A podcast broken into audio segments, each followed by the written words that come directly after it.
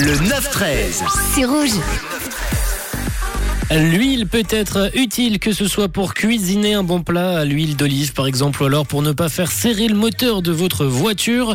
On utilise pour le coup là de l'huile de moteur. Et ben aujourd'hui, on va décrypter l'expression de l'huile de coude. Évidemment, nous n'avons pas d'huile dans notre coude ou dans notre corps, mais il y a quand même un lien avec ce liquide. Cette expression nous vient du 19e siècle. Alors remettons-nous un peu dans le contexte. Le 19e siècle a été un moment révolutionnaire pour l'histoire européenne, une époque marquée par de grandes transformations, et ce, dans tous les domaines. Les droits de l'homme, les droits civils, la démocratie, le nationalisme et même l'industrialisation. Vers la fin du 19e siècle, la révolution industrielle a parsemé ses usines et ses machines dans l'Europe tout entière.